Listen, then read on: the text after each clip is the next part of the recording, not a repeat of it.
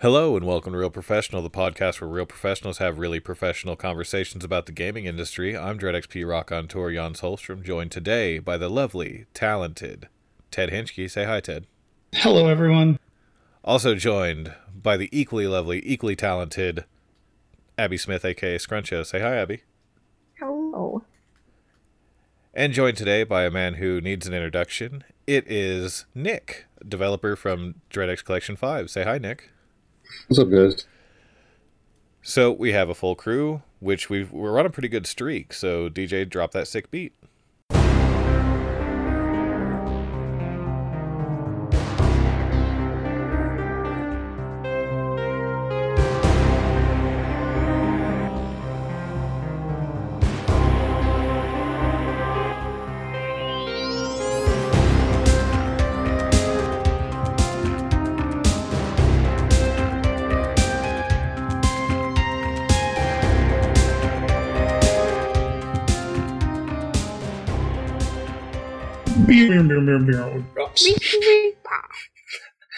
Okay, so I have a problem this week. I have What two, is it, Jans? I have two very good gamer safety updates, and I and I need I Hmm. need you all to come together, and I'll give you the name of them, and I will expound on them once you've picked. I have Gorilla Arms, and I have uh, irritation inhalation. So are you talking gorilla or I'm- guerrilla? I don't. Like, I, I'm good with gorilla arms. I don't even need to hear the other one. Yeah, gorilla arms, Yeah. sure. absolutely. Number one. Pick number one. Okay, so Gorilla Arms, um, you have stumbled upon another VR injury. God damn it. Hmm. Ooh, exciting. It it it keeps happening. I think this is our third VR gamer safety update in a row. I think you call it a VR related injury because otherwise a VR injury would be like an injury in VR, and the metaverse hasn't gotten that advanced yet. If you get injured in VR, you get injured in real life. That's true. we have stay alive rules here in this metaverse. I think the metaverse would do better if they pitched it like that. Well, funnily Yeah. enough, my mom actually asked about that. Like, I was planning on getting a VR set soon, and she was like, "Oh, so you can like look through?" I'm like, "Yeah, like you can move around and actually look." She's like, "Oh, can I like play a boxing game?" I'm like, "Yeah, sure thing, you can play boxing." She's like, "Wait, but if he hits me, will that hurt?" I'm like, "Well, of course. not. How would that even?" Yeah, and, and, then I, and then I was like, "Oh, wait," and I told her, "Yeah, you have to put electroshockers all over your body so when they hit you, you actually feel it." Yeah, yeah, yeah. she, yeah, and she believed me. She was like, "Oh, well, that's dumb. I don't want that."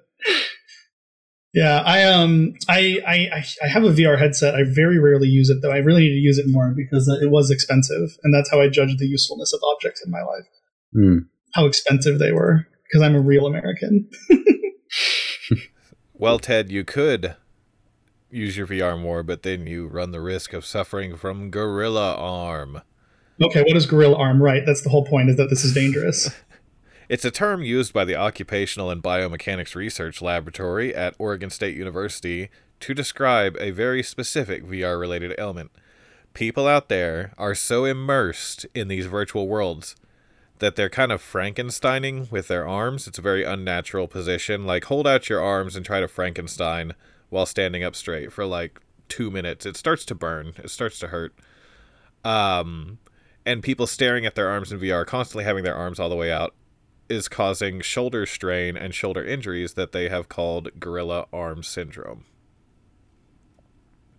Okay, It is a repetitive strain injury because apparently I don't use VR. Don't Oh, have- as in like you're not jacked like a gorilla. It's because you're holding your arms like gorilla style. Is that what they're trying to say?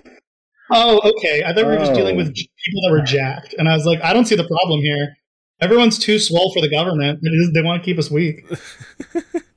I prefer calling it Frankenstein arm syndrome. I think they missed an opportunity, you know, to do the old Universal Monsters Frankenstein arm. That would be cool. Yeah, I mean that would be way better. Why didn't they call it Frankenstein arms? That's dumb. You're right. I'm gonna get with the biomechanical uh, researchers at Oregon State University and be like, "Listen, I got some, uh, got some citations. Got some new update for your. Uh, yeah. Got some citations for your paper here. We're not going to call it Gorilla Arms anymore. Gorilla Arms, uh, I knew that we would pick that because it really seems like something that Joe Rogan would bring up. Like, hey, hey, Jamie, pull up that video. Did you hear that you can get gorilla arms from playing VR? Like, pull that up. Pull up that video. Now pull up a picture of a gorilla, Jamie, and do those arms look like a gorilla to you? Oh, they do. They look a little. They look a little bit like a gorilla, man. He's just like getting really excited about. it. Yeah, I can hear it. So, Jans, what happens if you naturally just have gorilla arms and then you go and you get VR gorilla arms? That's your Like, moment. what's the difference there? Uh, That's how you. That's how you win the Olympics of VR. Chimpanzee arms, I assume. they call Yeah. that the uh, the double gorilla, and Hmm. it's attainable by 0.1 percent of the population.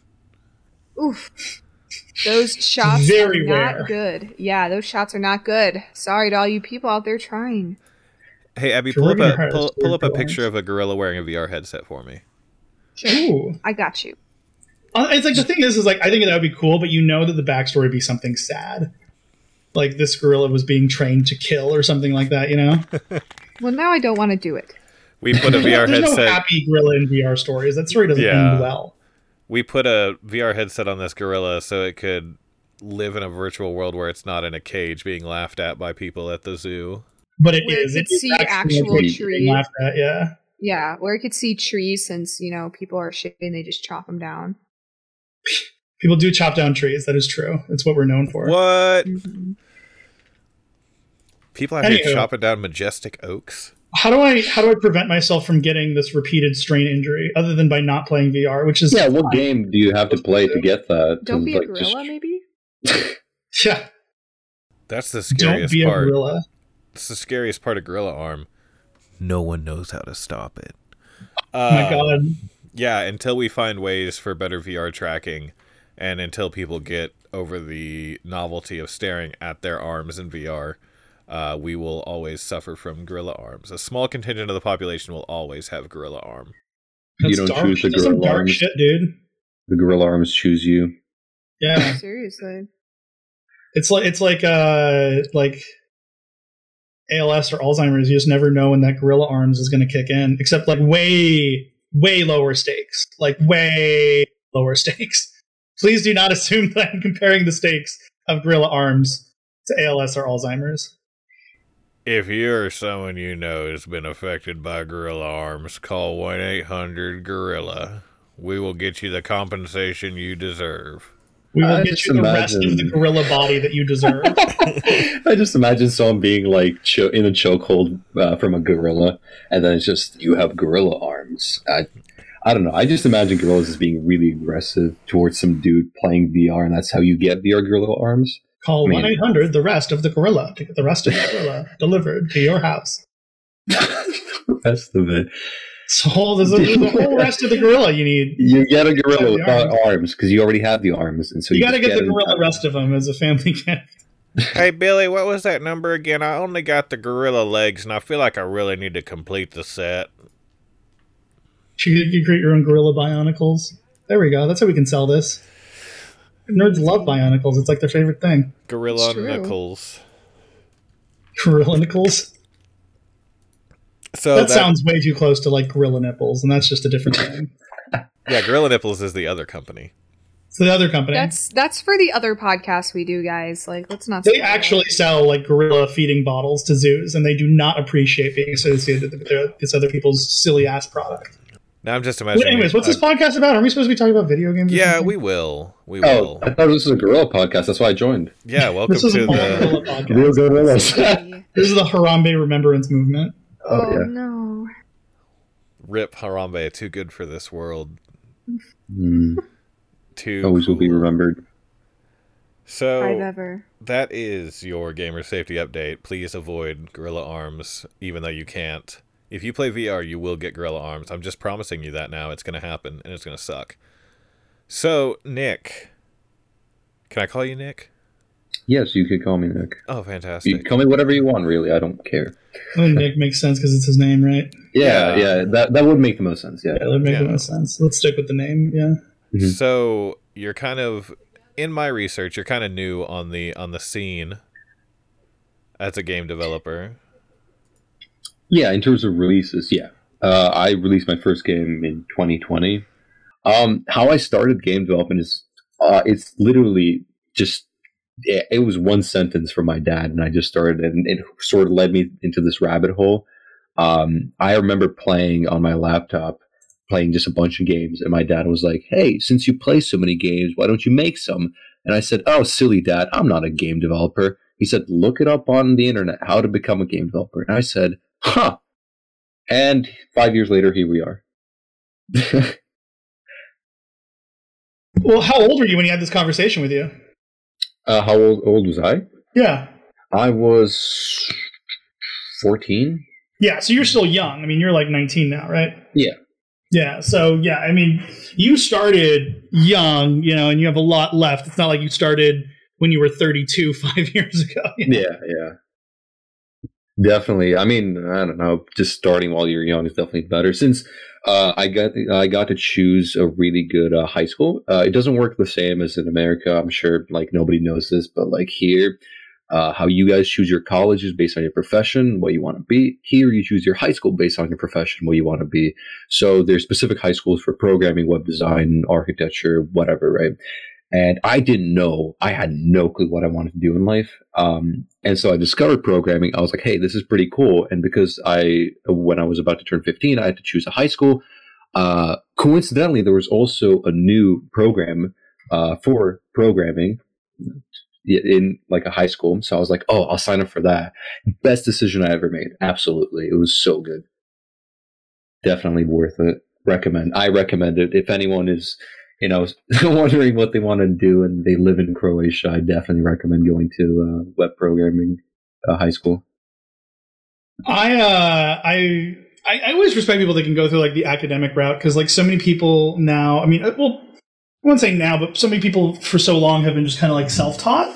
And uh, this new infrastructure, though, of like actually learning through an institution how to do game design rather than just like straight programming or coding is is rather interesting. So how would you how would you like how would you so you're, you're in school for game design specifically or for programming? Uh, no, no. Uh, technically, uh, my field is web devs, uh, web programming, not web design, but web programming. But we do a lot of stuff like Android uh, apps and like games and stuff like that. Um, specifically, we haven't actually done Unity because Unity is object oriented. It's like C sharp, so we don't really do that in my school. Uh, we ma- mainly focus on JavaScript and like website type stuff and like apps and that sort of stuff. So in terms of game development, I was self-taught, but in terms of like programming in general, school has actually helped me a lot to become a much better programmer. Yeah, I imagine. I mean, it's it can't be. uh Well, I mean, game design is one of those things where like you'd think that the skills are just like straight programming and and like coding and stuff, but a lot of there's a lot more that goes into it. So like, in what ways did you have to learn things on your own versus what you learned kind of in in the classroom? So really, in terms of uh, like making games, I really learned a lot of that in terms of like game design um, from other games. Like uh, for example, when I first worked on Nukalypse, I, I played uh, Half Life, and I sort of noticed everything, like how they, uh, like for example, you'd walk into a room, you'd go right, you'd notice the exit, you'd go there, and then I wondered, why did I go right? Why didn't I go? uh, One why didn't I not go straight? You know, so like, I, it was like either the lighting or just I don't know. Like I was really intrigued by that. How you can pretty much trick people into doing what you want them to do in a game and give them the sort of appearance of choice, but actually you're sort of like leading them without actually leading them. That's why how I usually describe game design, where people are like, "Oh, how like what's game design?" You're like, you're pretty much like telling people how to beat the game without actually telling them. You're subtly being there with you know lighting, audio cues, uh, visuals, whatever, right? So That's an extremely terms good point because that's one of the things we constantly tell our developers is that like you know with with games you can't just assume that the the player knows where to go or what to do. Like you you know what to do because it's your game, but you have to make things exceptionally accessible, and that's what the the core of game design is. Yeah, absolutely. Like as for school, really, we haven't touched game design. Farthest we've gone from game design is like making a Flappy Bird game on Android. So, in terms of that, like I'm not really, you know, from school. I haven't really learned a lot about that. Uh, but I do have a senior project coming up in three, four months that I have to finish, and it's in Unity, and it's like a multiplayer game, like a racing game, and like uh, your final project has to be something related to programming, but it doesn't have to be something that we learned uh, in those four years of high school. And so, you know, I sort of chose Unity because I, I love Unity. Okay, it's great. absolutely amazing. I remember one time we had an Android project and I used Unity, and I literally in my documentation uh, that you have to write usually how like everything works. I wrote why did I choose Unity, and then I just wrote Android sucks, Unity's better, and therefore I chose Unity. I got an F, but it didn't matter because you know she said, "Oh, I can't accept this because it's not in Android; it's Unity for Android." But I said, "But it's still Android." She's like, "No, no, but you have to use Android Studio." And so I just gave up and got an F. sometimes, sometimes that's what you got to do. You take sacrifices sometimes. Those are the to point. sacrifices you make for integrity Yes. And for game development. and for game Hmm. development. Yeah, So but uh, yeah, go ahead. Go ahead, Jans. I was just gonna say um, SCP Nukalypse. Nu- that's so hard. I'm so glad you're changing it to Zero. So happy about that change. That's the only change, right? You're just changing the title. Um, I, I I thought you were joking for a second. I got scared. Whew. now, um, so how'd you get into you know the the realm of SCP? Is its like whole own subgenre, separate from everything else? You know, uh, SCP is a monolith almost. It's huge. How did you get into that? uh, I think it was like 2018 or 2019. I had gotten like a little bit of experience from game design and like uh, programming and like Unity, but I literally the only things I have done were setting up rigid bodies and ragdolls and just colliding them and just shooting people out of cannons and stuff like that. And so I thought, okay, I should make a proper, proper game. And so I started with like a Call of Duty, uh, like FPS sort of like basis. And I sort of stopped for a little bit and I really got into SCP Secret Lab. Uh, I played that game like four years ago, I think. Uh, back then, it wasn't as good as it is now because now they have a proper team behind it. But back then, it was one guy working on it, and it was literally just a copy of the original uh, Containment Breach from 2012, but multiplayer, right? And I got really inspired by that, so I was like, I will copy this. literally people always ask me like oh how did you do this? I don't know. I was in the mindset i was like 15 at the mindset i was like oh i like this game therefore i will make this game. And it took me around like year or two to like quote unquote finish it but um, as we all know it's not very good. And so i released it on steam. I don't know why. I really don't know what i was thinking. I was thinking hey i made a game. Might as well release it. Why on steam not on itch.io i don't know it was a good choice in the end because a lot of people saw it and they were like, this is garbage, but has potential. And then now we're doing a lot better. Like two years later, definitely. Like I've learned the most after all the negativity that I've gotten from the game. It's not really deterred me. If anything, it's made me more uh, motivated to work on stuff because I'm always proving people wrong that I can do better, you know? That's an excellent takeaway. Like that's a you know, at, at at 19, that's such a good attitude to have because I, you know, I interact with a ton of game developers and there's some that have been doing it for many, many years that still can't take criticism as well as as you've explained that you take it. Hmm. Yeah, no, criticism is definitely like you have to take criticism. Like, um, I would just read negative. I actually read more negative reviews than I do positive. Um, same way that a negative review that just says shit doesn't help me. The same way that a positive review that just says good doesn't help me, right? Positive reviews that say, hey, this game is good for this reason, is bad for this reason, those are the best. I don't care if they're positive or negative. I think the game is mixed at the moment. It was uh, very positive for a little bit, then mostly positive. I don't know. It's it shifts all the time because not a lot of people review it, and it just changes. Um, but like I would read the negative reviews, and people would say like the lighting is bad and definitely needs work on the graphics. And so I just started researching how to make the graphics better. I spent like half a year on those, and I don't know, just bit by bit, it sort of you know the small details definitely help, and it's looking a lot better. Definitely, I wouldn't really say it's amazing quite yet, but it's it's definitely getting there. I I think it's like a huge, huge, huge improvement. Like if you search up SCP Nukalypse and then you search up SCP Ground Zero, like there's it's just night and day. You know what I think is interesting, Nikk, is that you know previously you had mentioned how you can just like working on you can work on your gaming projects while you're in school and stuff, and Mhm. part of school is re- feedback for the work that you provide for grades or percentages. Um, so I think an interesting point um, that might be relevant is that you know some of a lot of game developers online especially in the indie horror space are like self-taught and they don't go to school for game development so they're not really used to having that feedback. Um, do you notice that like working around people in school who may be also making games around you take feedback uh like better than the other people you've worked with mine who just kind of do it as a hobby Yeah, I think so. Like, actually, uh, a lot of people, I don't know, I think when you're in school, you're more oriented towards teamwork, even though you're not really in a team. Um, Mhm. but you're in a classroom setting, and therefore you're more open to ideas and stuff like that. Uh, my teachers will constantly comment saying like how I could have done something better, and instead of you know like saying, "Oh, I'm not going to do that," like that, you always take some sort of criticism. A lot of because I was the uh, like I said when I had originally went to that school, it was the first year, uh, and so I'm the first generation of the like um, the class, I guess you could say, like the web programming, and so uh, a lot of people, like I'm talking like 90% of my class, don't have an interest in programming whatsoever. It's m- primarily five to 10 of us that are actually interested. I know a guy who makes great games. Shout out to Noah. Great games uh, in VR, and he takes criticism really, really well. So I don't. I think being more open towards that, like when you have like you're in a classroom setting, people are coming in, they're like talking about it. They're like, "Hey, I don't like this." It's a lot more open than you know releasing a game and then having people like dump it with negative reviews, and then obviously that's a lot harder to take in than someone being nice to, uh, about it. I, I also think definitely people who gi- give criticism need to you know give it in a constructive way because otherwise there's really nothing to take away from that. You know. Mm-hmm.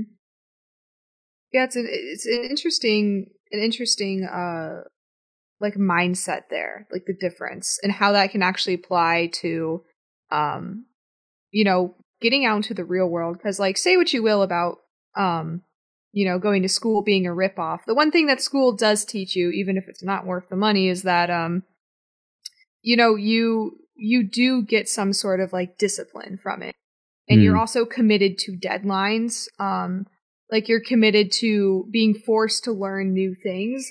And that's something that i think uh does show these days is that you know you know a lot of people aren't going to school because it's too expensive and whatnot which is totally understandable. But it's something that you do see more often is that people aren't as committed to deadlines and learning new things which is something that i do think school teaches you. Um and it's definitely something that i was taught when i was in um, I just graduated from university last summer, and uh, you know, I kind of think back. I'm like, damn, the amount of money that was dumped into this is like absolutely ridiculous.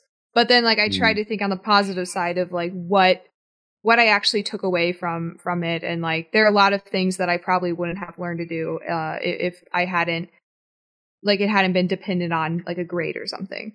So there is there is like a benefit in game development at least, and I think all all places in life to, to going in school is the, the the point the point that I, I I'm getting at here. But especially in game development, something like being able to take feedback and um being able to try out a style that you wouldn't naturally do if you just taught yourself and you already knew what you wanted. You know, um, it, it's it, it's an interesting uh thing to think about. Yeah, no, absolutely.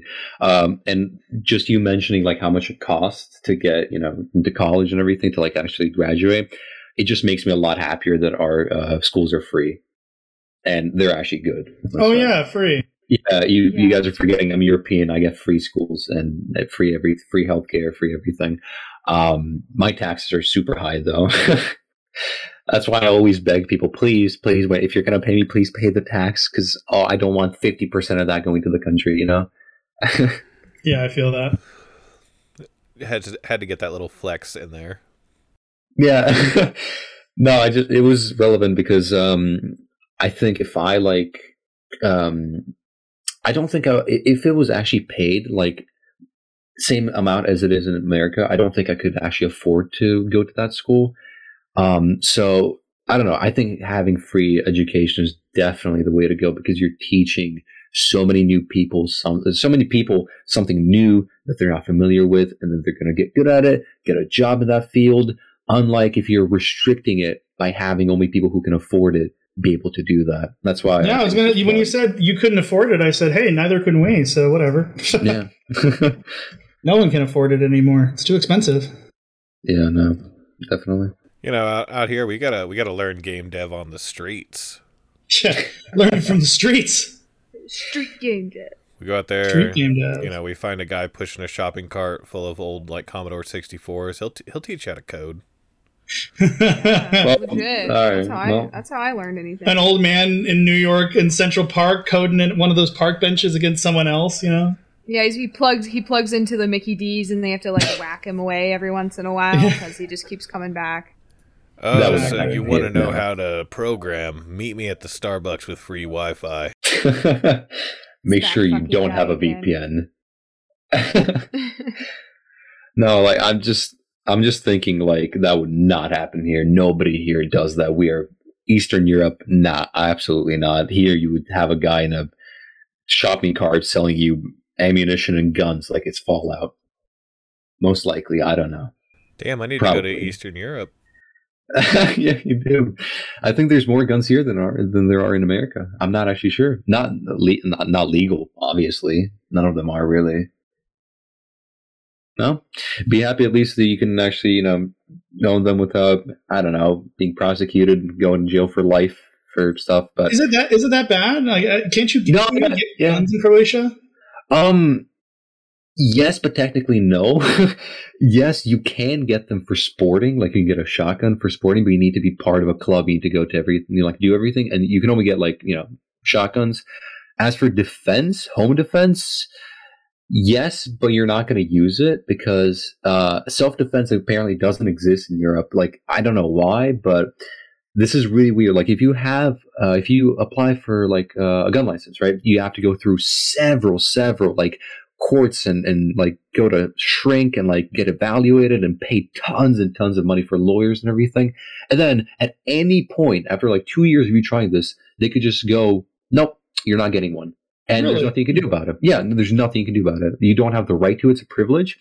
And if you do get it, um, every like month they'll come to your house and be like, "Hey, are you still using that gun?" And you're like, "Well, no, it's been in you know sitting for the past month." They're like, "Okay, cool, we're gonna take it then. You don't use it, we're gonna take it."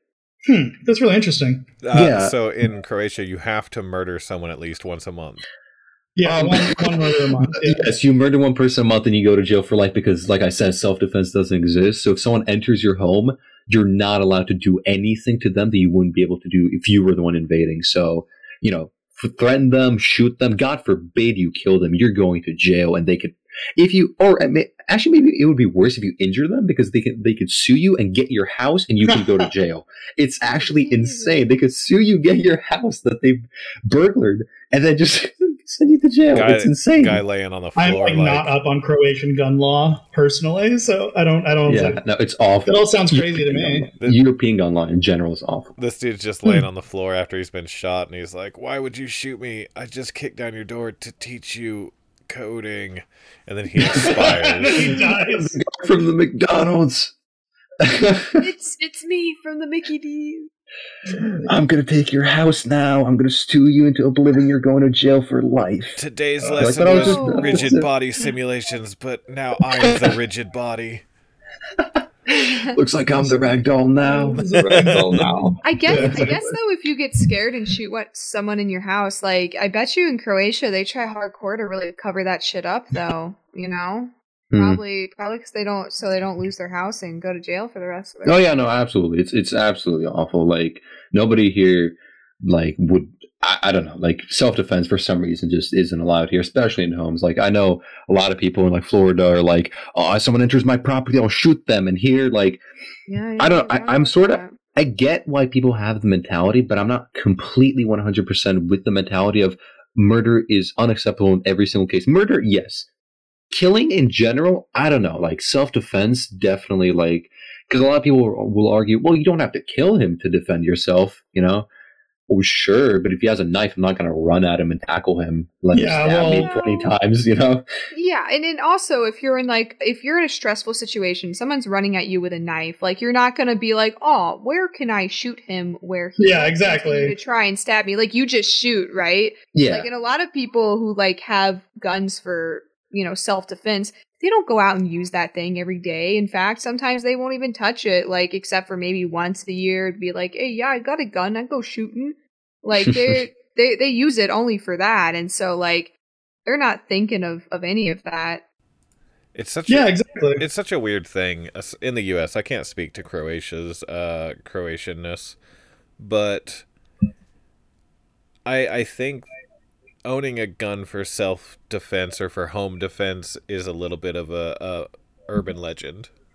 Yeah, Um, you're I mean, I, I, I agree with that. But Beyonds, go go ahead. Yeah, um, I, I own firearms. I live in rural Oklahoma, so of course I own firearms. Come on now.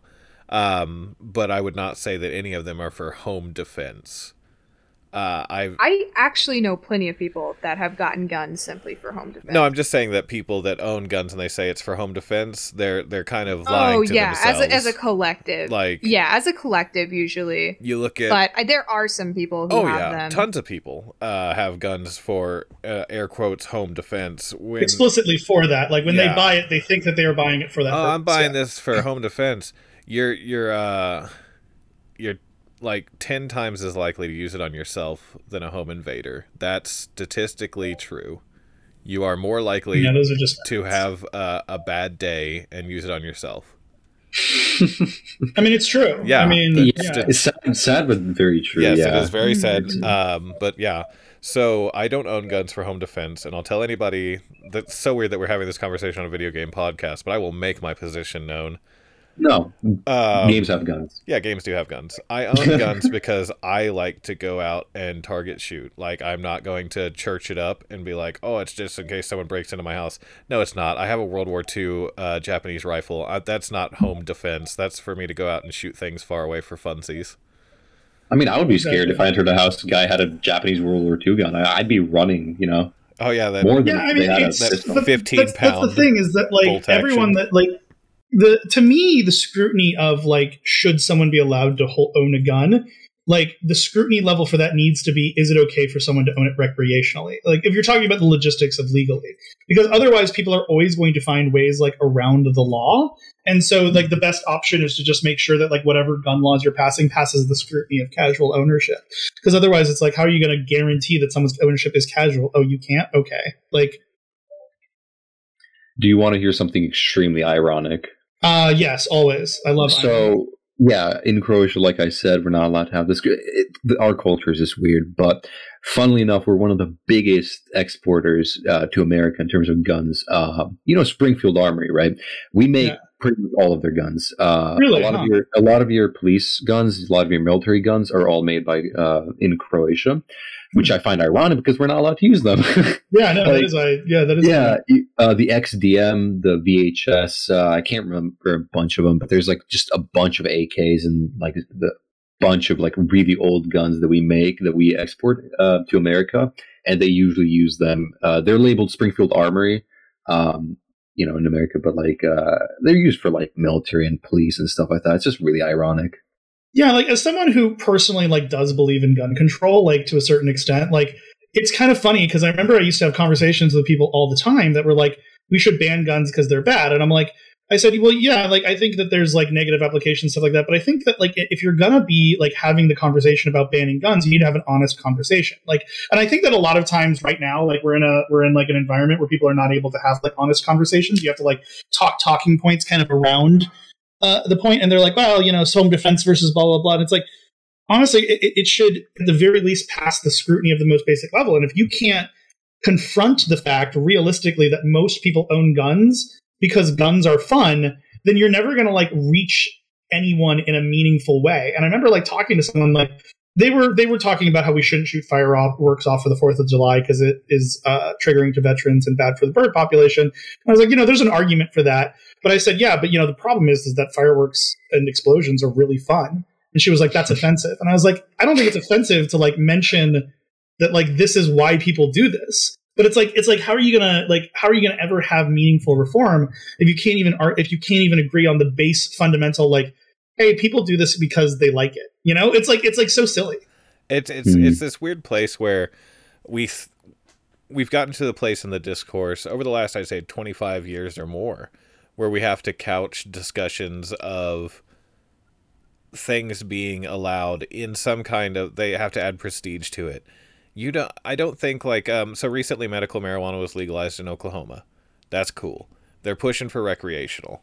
And the argument that was always made was, oh, well, it's just, you know, it's for medical reasons, it's this and this. And yes, there are medical applications, but I need a lot of these people out there to just be honest about it and be like, I want to get high.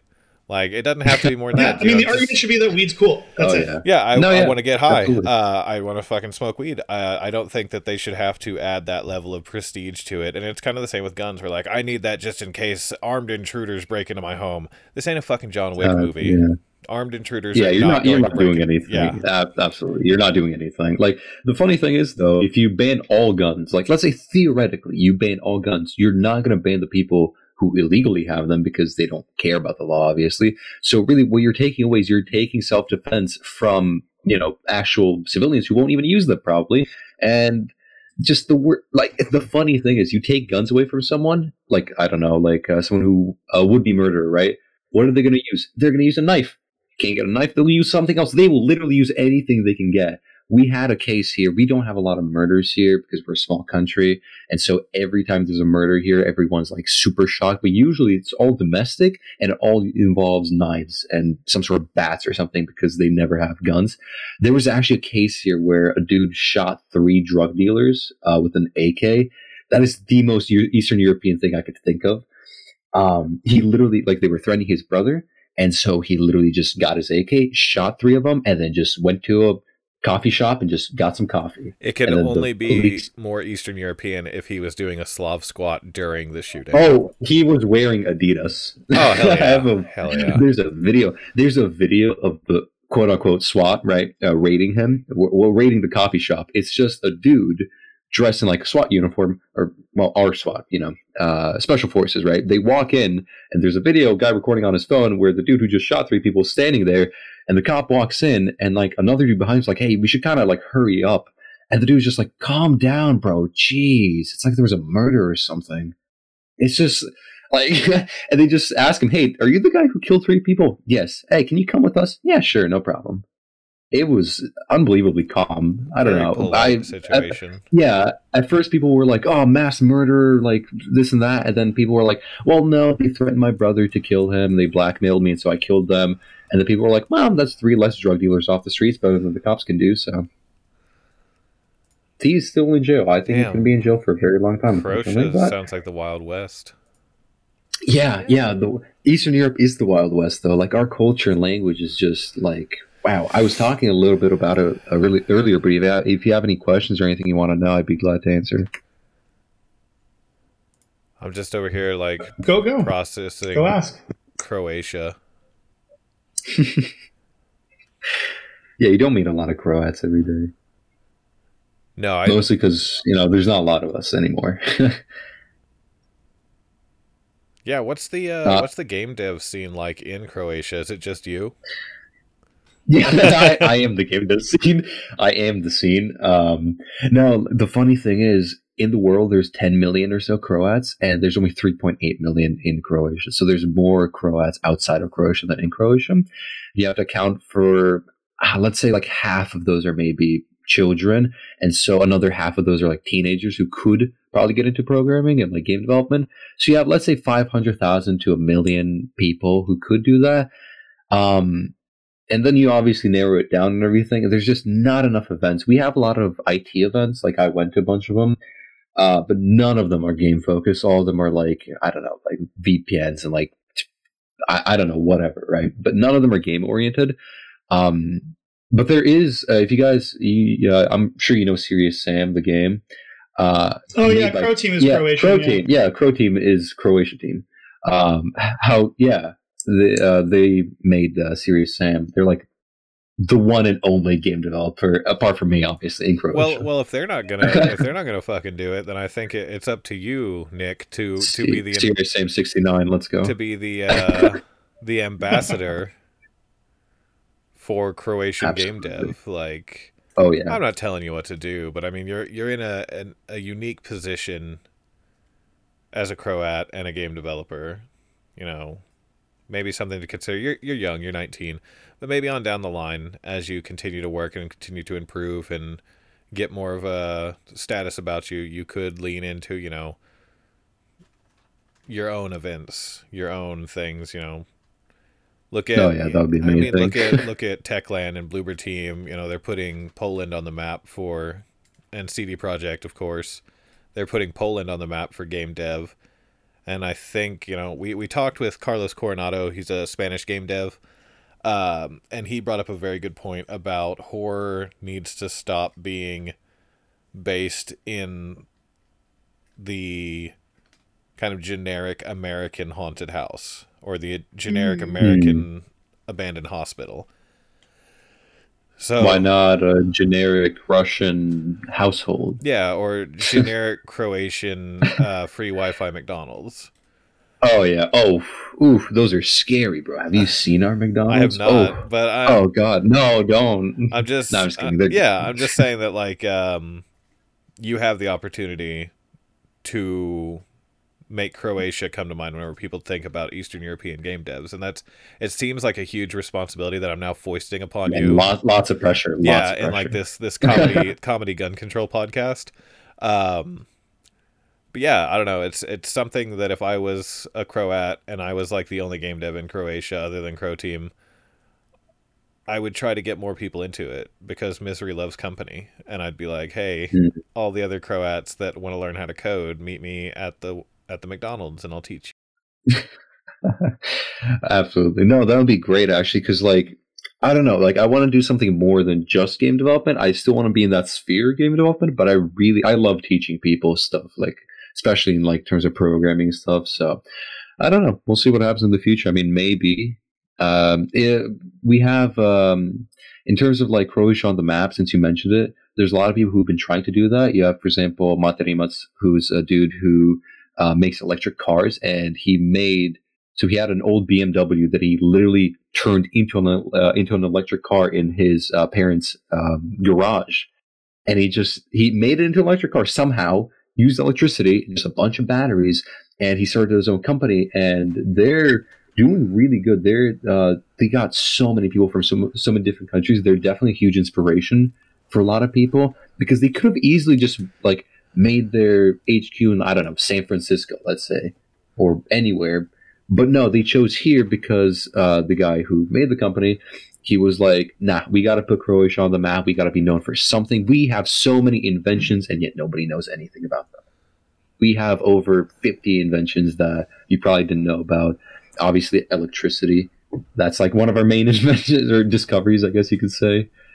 Uh, that you probably didn't know, but yeah, I, I I had no idea that that was a Croatian. yeah, because Nikola Tesla. Well, some people will argue, argue Serbian, but whatever.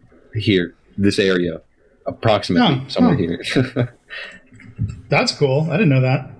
yeah, no, there's there's probably a lot you didn't know. I know a full list of them. There's like torpedoes and parking meters and speedometers and uh, forensics, um, neckties, helicopters, parachutes, just so much stuff.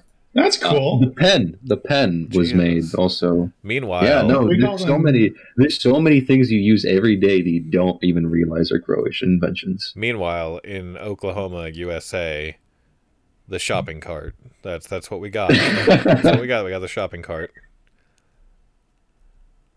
Well, I mean, to be fair, you guys like America has existed for. Well, I mean, in the sense of like the nation uh, has existed for like 250 years, while we've existed for like that tens of thousands. So we had a bit of a head start, just just a tiny bit. Another few thousand years, and we might come up with an idea as good as the necktie. Mm, nah, I don't. I don't think so. Nothing beats the Fuck. necktie. Have you seen how stylish they are? Like, We have officially peaked. how would you go to any business meeting without a necktie? You would look dumb. We got to do the Yeah, that's fair. we got to do the bolo tie, which is I think a distinctly American invention. Hmm. We we took the necktie and we went, how can we how can we yeehaw this up? And we got the bolo tie. Uh, that's that's yeah. well, yippity skippity. What am I going to do with this little piece of fabric down here? so we're coming up on the end of our hour. And Nikk, where can people We haven't even talked about like SCP at all. Yeah, no, we haven't talked. We talked do- about guns and everything, but we haven't talked about anything related to that. I, I, I'm sorry. I always go on tangents. I started with, oh yeah, I play SCP. Also, do you guys know guns? Yeah, they're pretty cool. You want to talk about that? Yeah, Like- totally your fault. Not at all mine. I never. Yeah, liked yeah. you know Absolutely. you know what that's kind of the that's kind of how the podcast goes you know i we just bring people on and we just want to talk to them about whatever they want to talk about. You know, we we touched on it. You made SCP Nukalypse, uh, which is becoming SCP Ground Zero. I've played SCP Ground Zero, and I like it. I'm sorry. Oh, okay, good. No, uh, I was gonna. I just had one complaint about it. Do you want to hear my complaint live on the podcast? Yeah. Yeah, sure. Let's see how I take it. Um, the combat feels pretty wonk right now. no, just kidding. no, um, no. Uh, so we've been working on. I think the reason is uh, enemy feedback uh, with guns and also animations. I'm not an animator. I did all the animations for the guns. A lot of people say like the uh, movement sway and like that is really good because that's programmed and so it's it looks good. But in terms of something that's animated, it's awful. So we got an animator uh, to actually make some really good stuff. He's making like really dope stuff that's really going to liven up that. Uh, definitely worked on like better recoil, like more feedback. You know, like you have like the field of view, like zooms in. It's just like feels a lot better. It's I think like when it comes to making anything in a game, and this is advice for any game developers, really, really look into the details. Like if you make a system where a person reads a note, right, and you literally just make it so when they click E, there's a PNG of the image, they're going to think this is garbage. But if you make anything, you start with animation of it, I don't know, like flipping or like becoming bigger, then you add a little bit of blur to the background, you add a little bit of, you know, more texture to it. Those tiny details trick people. Well, they don't trick people, but they, you know, uh, people look at that and they're like, oh, this is much more higher quality because there's so much more detail, thought, effort put into it, right?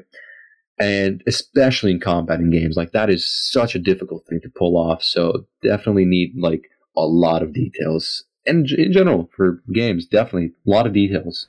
Really important. And I'm I'm going to rescind uh, my wrap up real quick because I do want to touch on one other thing. You are making a game for a little company called Dread XP in the Dread X Collection Who? Five. Oh yeah, yeah. never right. heard of him. Never heard of him. No. Good one. Good one. uh, yes. So uh, I'm sorry, I forgot that was a question. so yeah, no, we're working um, pretty much on a game. It's called Spirit Guardian. So I won't spoil too much, but our main focus was uh, so the, starting with the name, you have a guardian spirit, which is a spirit that guards you. Uh, but here, you're the guardian of the spirits, and that's why you're the spirit guardian, right? So takes place abandoned daycare. Uh, there's some kids. There's spirits. Uh, that's it. I'm just kidding. so it's like really story oriented and like there's gonna be a lot of lore, but I also really want to uh, add mechanics, make it look appealing, make it look different and unique. Uh, because throughout my five years of making games, I've made them all look pretty much identical, like just some standard 3D FPS Unity sort of game. Uh, but with, with this, I tried, you know, black outlines, uh, drawn like uh, items, so all the items are hand drawn and then rendered. Um, you know, some horror elements. I think it's going to be really generic when it comes to the horror elements, like you know, getting chased, but hiding stuff like that. Uh, I think the main main thing will be the puzzles and the storytelling. That's really what I want to focus on. I think that's going to be definitely the main selling point, in my opinion. I'm super excited. I've I've seen some Yeah, of, it sounds awesome. some of the early stuff that you've been posting in our super secret chats. Mm. Uh, I'm pretty excited. I, I hope that others are excited. You are actually the first DreadX Collection 5 dev to come on the podcast. I'm trying to get the rest of them. Uh, but you were the first to reach out and the first to get scheduled. So you, you have a vaunted position. Mm. I'm first and the best. Therefore, you know, by default, I'm the best because I was first here. Yeah, that's the rule. anyone else that comes yeah anyone else that comes after here they're like hey you're also from dreadx 5 uh but you know nick came on before so man we're, we won't talk about that yeah, the, the longer it takes them to hop on here, the the, the more they lose their, their cool points. oh yeah absolutely no for sure By the time we get why to do you think i signed up for me yeah, by the time we get to the last DXC5 dev, we're gonna start the podcast and then Ted's just gonna fire them. It's gonna be really rude to them. Oh, Not. It's gonna be like the Just instantly. the rudest podcast we ever done. It's like, hey fucker, what's your game like? And then as soon as they start And talking, the guy, be like- poor guy as soon as they start talking, be like, I don't fucking care, nerd. the poor guy's like so my game is like this really cool stylish game in memory of who in memory of asked. And they like, and they start crying, and it's just you make really awful jokes, and then and they just start crying, and then you're like, "Ah, get off my podcast! Nobody wants you here." You just hear the disconnect sound. We're gonna have just Nikk kick him come off back. and that. Yeah, let's just invite Nikk back real quick. You know, lots of more talking points to do. So We'll just leave. we'll just have Nikk on all the podcasts for DXC5 to kind of sit Hmm. sit in the rafters, Statler and Waldorf ish, and just be like, "You came after me. It's all because of me." yes, for all the DX5 ones, I'm the fourth uh, host now. You, you have nothing. You have no, you, you have no say in it anymore. You'll be like our our producer just on the side, or it's like, "Hey Nikk, pull up pull up a picture of a gorilla wearing a VR headset." Yeah, pretty much. Yeah, I could get that instantly. Like, no problem. Gorilla arms. Let's go. We get to the Yeah, last absolutely. dev, and it's like, "Hey hey Nikk, pull up a picture of uh who asked." Uh, you like put up a picture of just nothing, just a PNG of transparent. Hey, nobody asked. Shut up. Get off our podcast. Anyways, Nikk. So what were we talking about last time? Right, guns. Welcome to our. This is our hardcore history moment. We're gonna have seven four-hour-long episodes where we talk about the history of Croatia and gun control. Mm. Now call it instead of real professionals. Now it's just I, I don't Real- know. Real Croatia. Yeah, real Re- professional. Real Croats, real Croat, real Croatianal. Yes, I like- Real Croatianal, as I was just about to say. I don't know. Yeah. I, I kind of like real professional. Real professional sounds good too. so Both work. we are on the end of our hour, and I have just received word that a pipe burst outside my house, so I'm gonna have to go fix that. So Exciting. I know, right? I don't have water. So exciting. Um, Nikk, where can we find you on the internet at large? You know, actually, that's a really good question. A lot of people ask me that, and it all starts with. No, so, uh, for real though, I don't really use a lot of social media. People can usually message me on Discord if they want anything. My server's always open. Just search up SCP Ground Zero. I'm sure you'll find our Discord in like the Steam announcements. Uh, you're free to join. Uh, message me on Discord if you want need anything. I'm always open to talking. Twitter, I sometimes use. Uh, you'll probably find me just like I, you guys retweeted something I said, so I guess that's one way to find me. I don't know. I'm usually really like hard to find on the internet, but you know, if anyone really wants to talk, Discord's probably the best way to do so. The mystery Croat, where it's like, Hmm. you can't find me, but I will make a game. you don't know that I'm here, but I am here, and I'm making a game, and you won't know what it is. I think I don't actually exist. I'm, I'm actually just like there's carbon monoxide jets in your uh, house, and uh, I'm just a, uh, like I'm just a figure. I'm just sitting on my couch. There's a carbon monoxide ghost. I'm just sitting on my couch, babbling to no one. That's, that's how he's been. He, he actually, his brain actually died a while ago. Yeah. This is all just the. Yeah, Yeah, it's all a dream. much. Actually, you've been dead for like 20 years, by the way. Oh, this sick. is none of this is real. You know what? It's not Yeah. so bad then. You know, I, it's not bad. I'd be like, thank God. Real death SNLs. Death that takes a lot of pressure off my shoulders. It really does. And Yeah. none And, and then is he remembers the pipe that burst. yeah, I'm really. I should just extend the podcast so I don't have to go outside in the freezing cold and fix a broken pipe. Absolutely, I'm down for that. Well, I have to get going. So, everyone, it was a lovely podcast. But uh, Wait, Ted, and uh, next time, who we got lined up for next time? We're not sure yet. we're yet. not sure yet, but we will have someone. Okay, well, if people want to find me, they can find me at Dread Henschke on Twitter. Mm, Ted is just cannot wait to get someone else on here. no, no, I mean this is this is great. I love I love talking no, I'm to you. joking. It's just, I'm uh, joking. yeah. No, it's been nice. And I keep saying this. I say this like every podcast. But Abbey put out an album that absolutely slaps. It's like some some chamber pop. Goes really well with some uh the new Weeknd album. It's good time. She just put out a music video that's also pretty good. Yeah, it's really good. Check it Yeah, out. Yeah, check it out. I appreciate you guys. And Of course. I'm Jans Holstrom, and you can find me on Twitter at Horror Played, or you can go to at DreadXP underscore, uh, where all of my tweets are marked as sensitive right now for some reason. Um, you can find us on twi- uh, TikTok at DreadXP Games, Instagram at DreadXP Games. We're, we're everywhere. We're all over the internet. Sucker for Love's huge. Uh, if you've seen uh, sexy anime Cthulhu woman, it's us. That's all us. But I want to thank Nikk for coming on and talking to us about guns. You're welcome. Anytime. And Nikk, play us out. oh, I uh uh a lot of pressure to, Nikk, to play us out. Play what? Uh, Nikk. d- Play us out. yes. What What do you want to play? I'm starting you off. no, I literally, I was okay. Um, let's go with. Uh, I don't know.